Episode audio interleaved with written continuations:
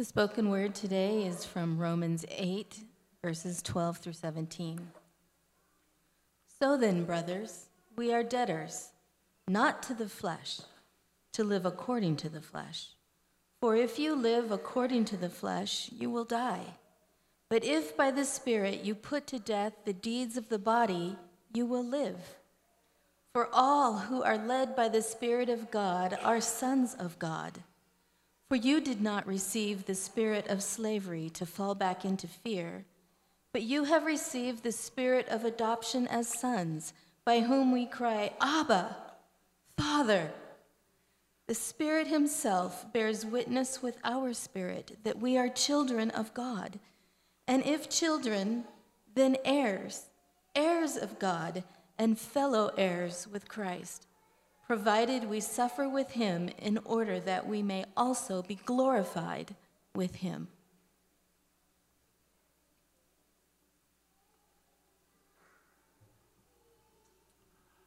We are in our series called Saints. Um, brilliant as we entered into chapter 8, and we began that with Pastor Corey last week. Uh, as it's a phenomenal chapter, it's got a lot for us, and we're going to dive into the middle of it right now as we enter into this today. But saints, and in particular today, uh, we're looking at the idea of adoption. Uh, that's what the text kind of pulls through inside the story of saints. My son, uh, my oldest son Joshua, is off at university, and my younger son Jonah is off at boarding school. And uh, he comes home occasionally for weekends, my youngest does, and so that's kind of good. But we are experiencing the empty nester syndrome um, a little bit. And so it's a little bit way too early, actually. A little bit. It is way too early, quite frankly. And yet we've had a lot of conversations with people about it. They've asked us how we're doing and how many therapists we're seeing about it and that kind of stuff. And it's been, it's been uh, an interesting process, to say the It has conjured up all sorts of memories as well, ourselves, of what college was like or what high school was like for us. And, and I remember, in fact, uh, when I went to college, my very first quarter, and how my very first beginning experience there, I made absolutely no friends. The first quarter, I just went there and I knew nobody. That's not funny, but I, I, appreciate you laughing. That's good. It was actually really hard. I was devastated. No, you just laughed. I mean, just. I was being vulnerable, and you're like, ha ha. Mm. So I'm like, I made no friends whatsoever. And, and I went home and I was devastated by this. And I determined, uh, however, that when I returned after spring, uh, Christmas break, that I would just just like say hello to everybody. I mean, everyone I would meet, every student, every teacher, every living being on campus, a, a, dog, a cat, a rodent, everything, I would just say hello to them. No matter who I met, I was just going to go and do this. It was kind of like I was Tommy Lee Jones chasing Harrison Ford in The Fugitive. Are you with me on this? You know, when he's like on that searching mode and he comes up with that line where he says, What I want from each of you and every one of you is that hard target search of every gas station, residence, warehouse, farmhouse, henhouse, outhouse, doghouse. That's how I felt. I was searching hard for friends everywhere. And I did. I took that kind of resiliency and I went out to Newbold College to this campus and I said, I am going to say hello to everybody, which is simply not the done thing, right? Um, because I broke all the cultural rules, you know.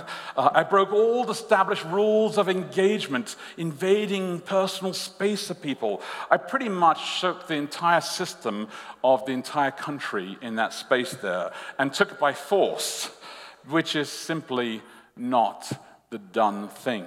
Back home in England, uh, we have uh, several phrases, idioms, if you so speak, uh, that express approval or disapproval.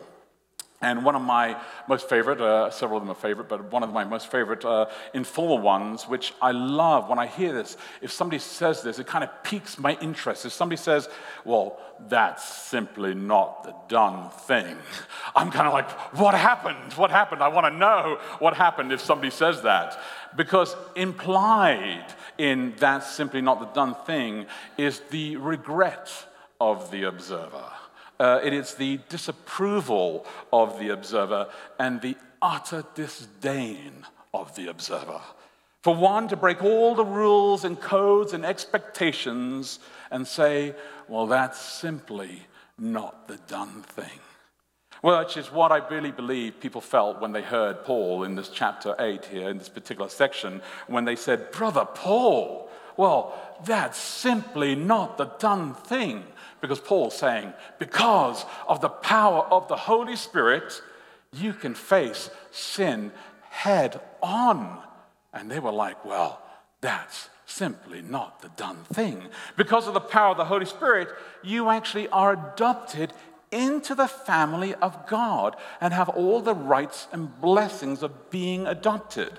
Well, that's simply not the done thing. Well, because of the power of the Holy Spirit, you are intimately connected, as Keith was praying through our pastoral prayer there. Well, that's simply not the done thing. Well, because of the power of the Holy Spirit, Jesus is with you in the good times and the bad times. He experiences both the good things and the bad things with you. Well, that's simply not the done thing. So let me ask you this number one question that I have for you. It's in your worship guide. It's question number one in the recalibrate questions here. Uh, do you prefer faith to be natural or supernatural? Do you? Do you like faith to be natural or supernatural? Do you want your faith development path to be an encounter with Jesus as a divine being, or do you want him to be more like the kind of the buddy next door, you know, who sometimes messes up, kind of like you, you know?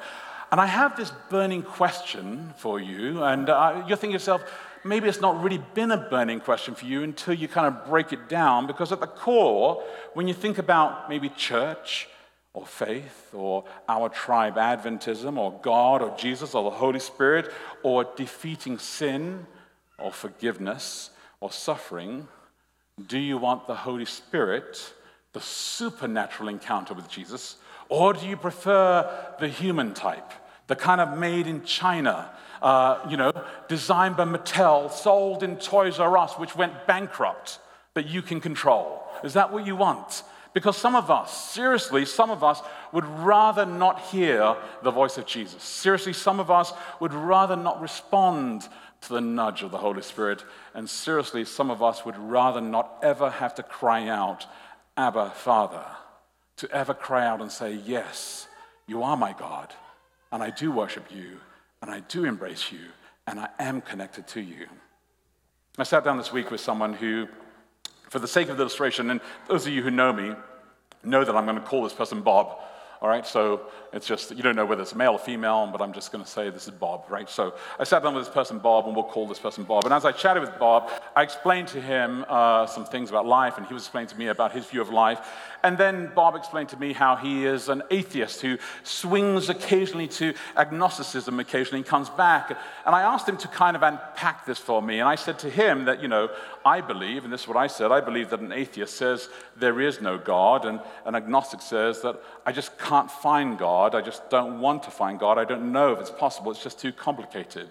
So, what's the tension for this person, Bob, was that he could not find out if God was real. And yet, Bob was praying to God.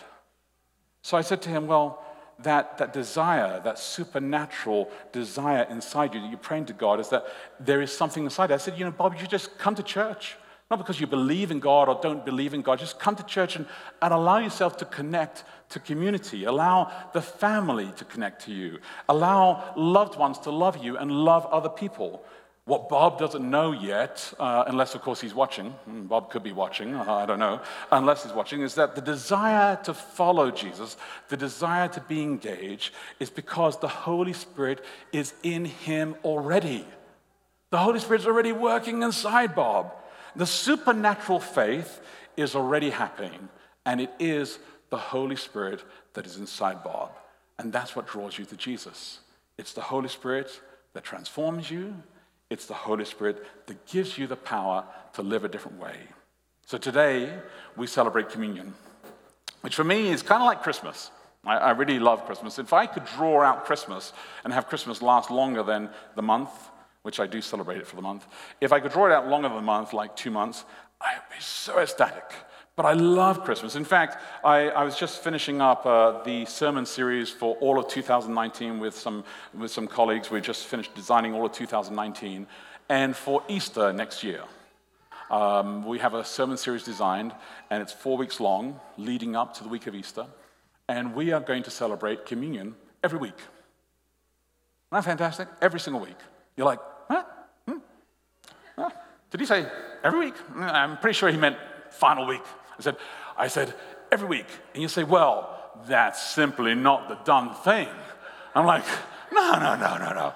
Eh, just, just come and enjoy it next year. You'll see. Communion is, after all, one of the most amazing moments where you get to experience the supernatural faith practice. And you're like, did he, did he say every week? You're still stuck there, I know. But, but focus for a second, because I just said that communion is supernatural, and that's kind of freaky because you're thinking communion is just something that happens, that you take the bread and the juice, and how can that be supernatural? It is supernatural because it is transformative to remember what it's all about.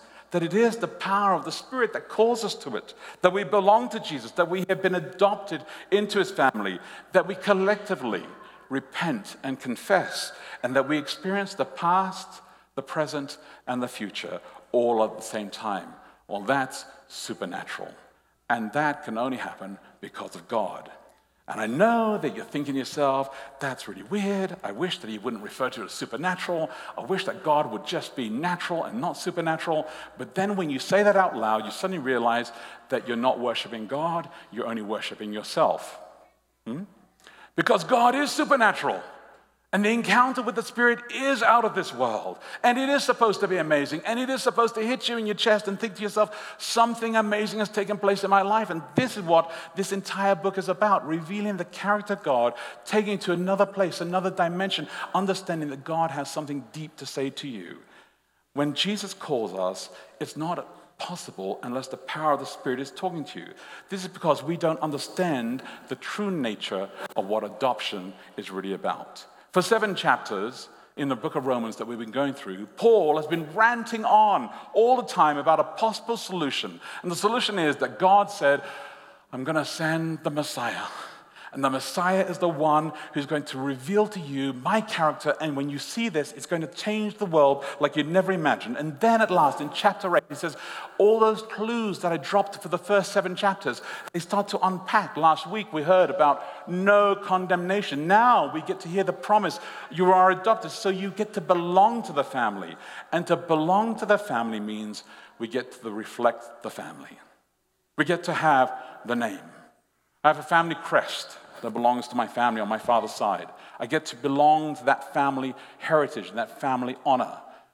I get to say that I belong to my father and to my mother. I get to have the honor and the privilege that belongs to them. I, my kids get to belong to our family as well. We have heritage that belongs to us. And when we say we belong to the family of God, do we understand that we represent that? Do we understand that we, by knowing the family of God, we are supposed to reflect the family of God? Family is one of the most powerful expressions of life.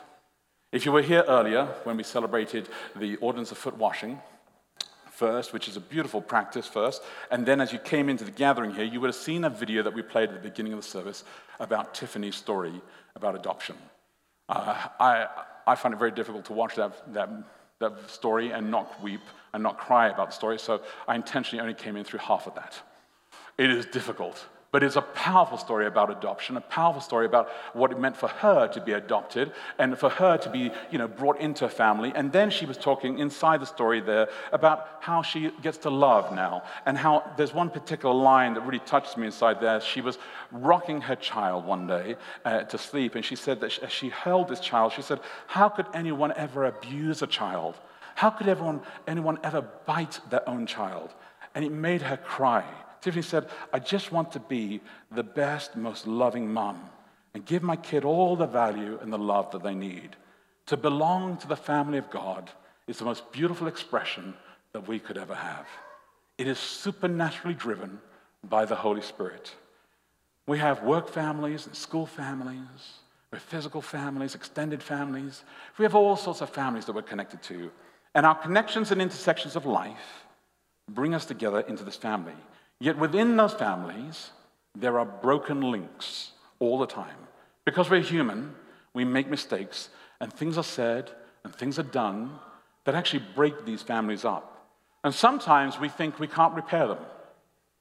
Sometimes we think we'll never be the same. We say we forgive, but uh, then we say we don't forget. You ever heard that? I'll forgive you, but I won't forget. In fact, I'll get a tattoo across my forehead, just to remind myself, reflective in every mirror, so that I can see what you did. I'll have pictures all around just to remind me that I did forgive you, but I know exactly what you did. We struggle to even forgive ourselves. We work from a place of deficit. The call of Jesus, though, through his prayer, resounds deeply to us. Because Jesus says this, and this is part of our vision here at Boulder forgive us our debts as we also have forgiven our debtors. To forgive like Jesus is really difficult. And you can't do that by yourself. You have to do that only when Jesus is inside you. I am glad that somebody agrees that you need Jesus inside you. The rest of you are like, I hope that he's going to change the subject because this is really uncomfortable. Right? Think about this. Uh, and I, have shared this with a couple of people, this illustration uh, about little children, right? When little children, when they're really small and they come to you and, you know, they've got their hand behind their back and, you know, you, they've done something wrong and they're holding the item behind them. You're like, you've caught them in the act. And then you're like, what's that behind you? And they're like, nothing. you're like, and you can see what they've got because it's sticking out there. And you're like, you, you confront them and they eventually confess and you forgive them. It's fine. You're good with it. They have ice cream all over their face. And you're like, Did you eat the ice cream? They're like, Nope. I'm like, it's, it's dripping down on your shirt. Nope. But then when they confess, Yes, you're like, you wipe it off. You're like, You did it. You, they confess. You completely forgive them. Forgiveness is complete. Maybe I'm a little bit naive here, but as a father, when I found my kids when they were small and did this, I didn't look at them as a bad kid after this. I didn't like look at them as a child that was horrible. I didn't say to myself, I'm going to lock, put a lock on the freezer. I'm going to set up a new rule. I'm going to build cameras in the kitchen. I did not stop buying ice cream. Well, that's simply not the done thing. I mean, we, we, didn't, we didn't go through this process, right? We forgave them and embraced them and said, I trust you. We are the same. I didn't look at them with the kind of nasty eye thinking, I bet you they're going to go steal the ice cream again. But when they get older, it became harder. As adults, we find it really hard to forgive each other, don't we? We forgive each other, but then we're kind of like, well, they should have known better. You ever wonder why? Well, Jesus has this little story to kind of prod this along. A little moment when he's eating with Simon's house. And I want you to, I'm going to read the story to you. It's found in Luke chapter 7, verses 41 to 47. So I've written this text out. If you have it in your Bibles, it's page 957 in your Bibles. Luke chapter 7, 41 to 47. Simon is uh, pretty judgmental about the fact that this ex prostitute is washing the feet of Jesus. Remember the story? And surely a religious leader should not be near the sinner. Even if she's forgiven, we can't forget at least Simon can't forget, possibly his own memories with this woman as well. As Simon lives in a really different world, he drip feeds grace out to those around him. And maybe you do the same, where you drip feed your grace out to people around you, and you only drip feed grace to yourself as well. But this is what the story says A certain money lender had two debtors. One owned 500 denarii and the other 50. And when they could not pay, he canceled the debt of both. Now, which of them will love him more? Simon answered, The one, I suppose, for whom he canceled the larger debt. He said to him, You have judged rightly. Then turning to the woman, he said to Simon, Do you see this woman? I entered your house. You gave me no water for my feet, but she has wept my feet. She has wept my feet with her tears and wiped them with her hair. You gave me no kiss, but from the time I came in, she has not ceased to kiss my feet. You did not anoint my head with oil, but she has anointed my feet with ointment. Then, what Jesus capstones this life moment, teaching moment for Simon is this Therefore, I tell you, her sins, which are many, are forgiven for she loved much. But he who is forgiven little loves little. You ever read that section? If we forgive little, it's because we love little. Hmm? And difficult? Maybe you don't like that part. Maybe that's why we find it difficult to forgive people, because we don't actually know how to love people anymore. Oh, it's a difficult passage, isn't it? Paul does not let this slip.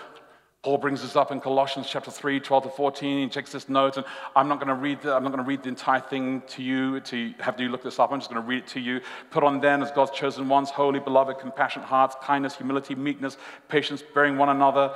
If one has complained against another, he says this forgiving each other as the Lord has forgiven you, so you also must forgive. Above all these, put on love, which binds everything together in perfect harmony. Here's the hard truth that's really difficult for us forgiveness exists to help things that have happened in the past. All right? This is what God does. Forgiveness is there to help you deal with all that's happened in the past. Reconciliation, this is what Paul shares, what the reason why Jesus came to this earth is so that this planet can actually come together when we accept and apologize and repent, is when we accept the forgiveness and we come together. This is reconciliation. Trust is the journey where we both risk to actually try it again. The problem is that we try to put all those three into one by ourselves forgiveness, reconciliation, and trust. We try to make trust and reconciliation part of forgiveness. By our human power, we cannot do this. You can forgive some people and never be reconciled with them because they've never apologized and never accepted the gift of your forgiveness. You can be reconciled with some people, but not trust them because you both are not willing to risk to move forward. But with the power of the Holy Spirit, we actually could learn to love like Jesus, couldn't we? And we could do all three. Because with God, time is not like time for us. So, this morning, before we celebrate communion and all that Jesus has done and is doing in us and will do for us, let me ask you this one question. This is question number two in your recalibrate question sheet here. If forgiveness addresses the past, if reconciliation addresses the present, if trust addresses the future, what is the power of the Holy Spirit calling you to address? Our practice in this church is open communion, right? And I love this practice. I really do believe that it actually brings strength to us. It brings strength to us as a community. I think it's because it says that for the kingdom of God is open to all. It doesn't matter whether you've never heard of the name of Jesus. Today you get to celebrate the name of Jesus. You get to celebrate the power of God. And the power of God says that I, God, I actually am able to bring forgiveness, reconciliation, and trust all in at the same time. Because for me, time is not your time. A thousand years to God is like a blink in the eye, and a blink in the eye is like a thousand years. It doesn't matter for God. We're the ones who need all these little steps and motives and, and rules and all sorts of stuff. God says, Come with me. Let me mesh it all together. Let me bring it all together. Let me reconcile you. Let me teach you what forgiveness is. Let me teach you actually how to trust somebody again. Let me teach you how to actually take the risk and live a new way. So that when you cry out, Abba Father, you cry it out with sincerity of heart and openness of heart and say, I'm willing to risk this way forward. Man, if we lived this way, we would heal each other. We would be a transformative community. So when we celebrate today and we take of the bread, we remember the symbol of God's sacrifice. That his sacrifice and his body was broken so that we may have a second life. When we drink of the juice, we remember that the covenant is eternal and the promise is eternal, and he will return and he will celebrate this meal with us. I'm going to invite Cindy Morgan, she's one of our elders, to come and join us. She helps us with all of our youth in church here. And uh, we're both going to serve here. The team's going to lead us with a few songs. When um, the service deacons uh, invite you, row by row, to come forward. I'm going to invite you to come forward here and to both sides here and to collect some bread and juice. If you need gluten free, just let us know, and we'll make sure you have some gluten free bread as well. And then go back to your seat and sit down there, sing the songs, be reflective for a moment. And I'm inviting everybody to come from the balcony, from the back, from the tech team, video cameras, everybody to come down here and to be served. After that, I'm going to ask the worship team to stop playing as well, and they're going to be served as well. And then we're going to participate. And uh, by participating, we get to celebrate together. All that God has done in the past, all that God is doing in the present, and all that God will do in the future. For in God, is full forgiveness, full reconciliation, and full trust.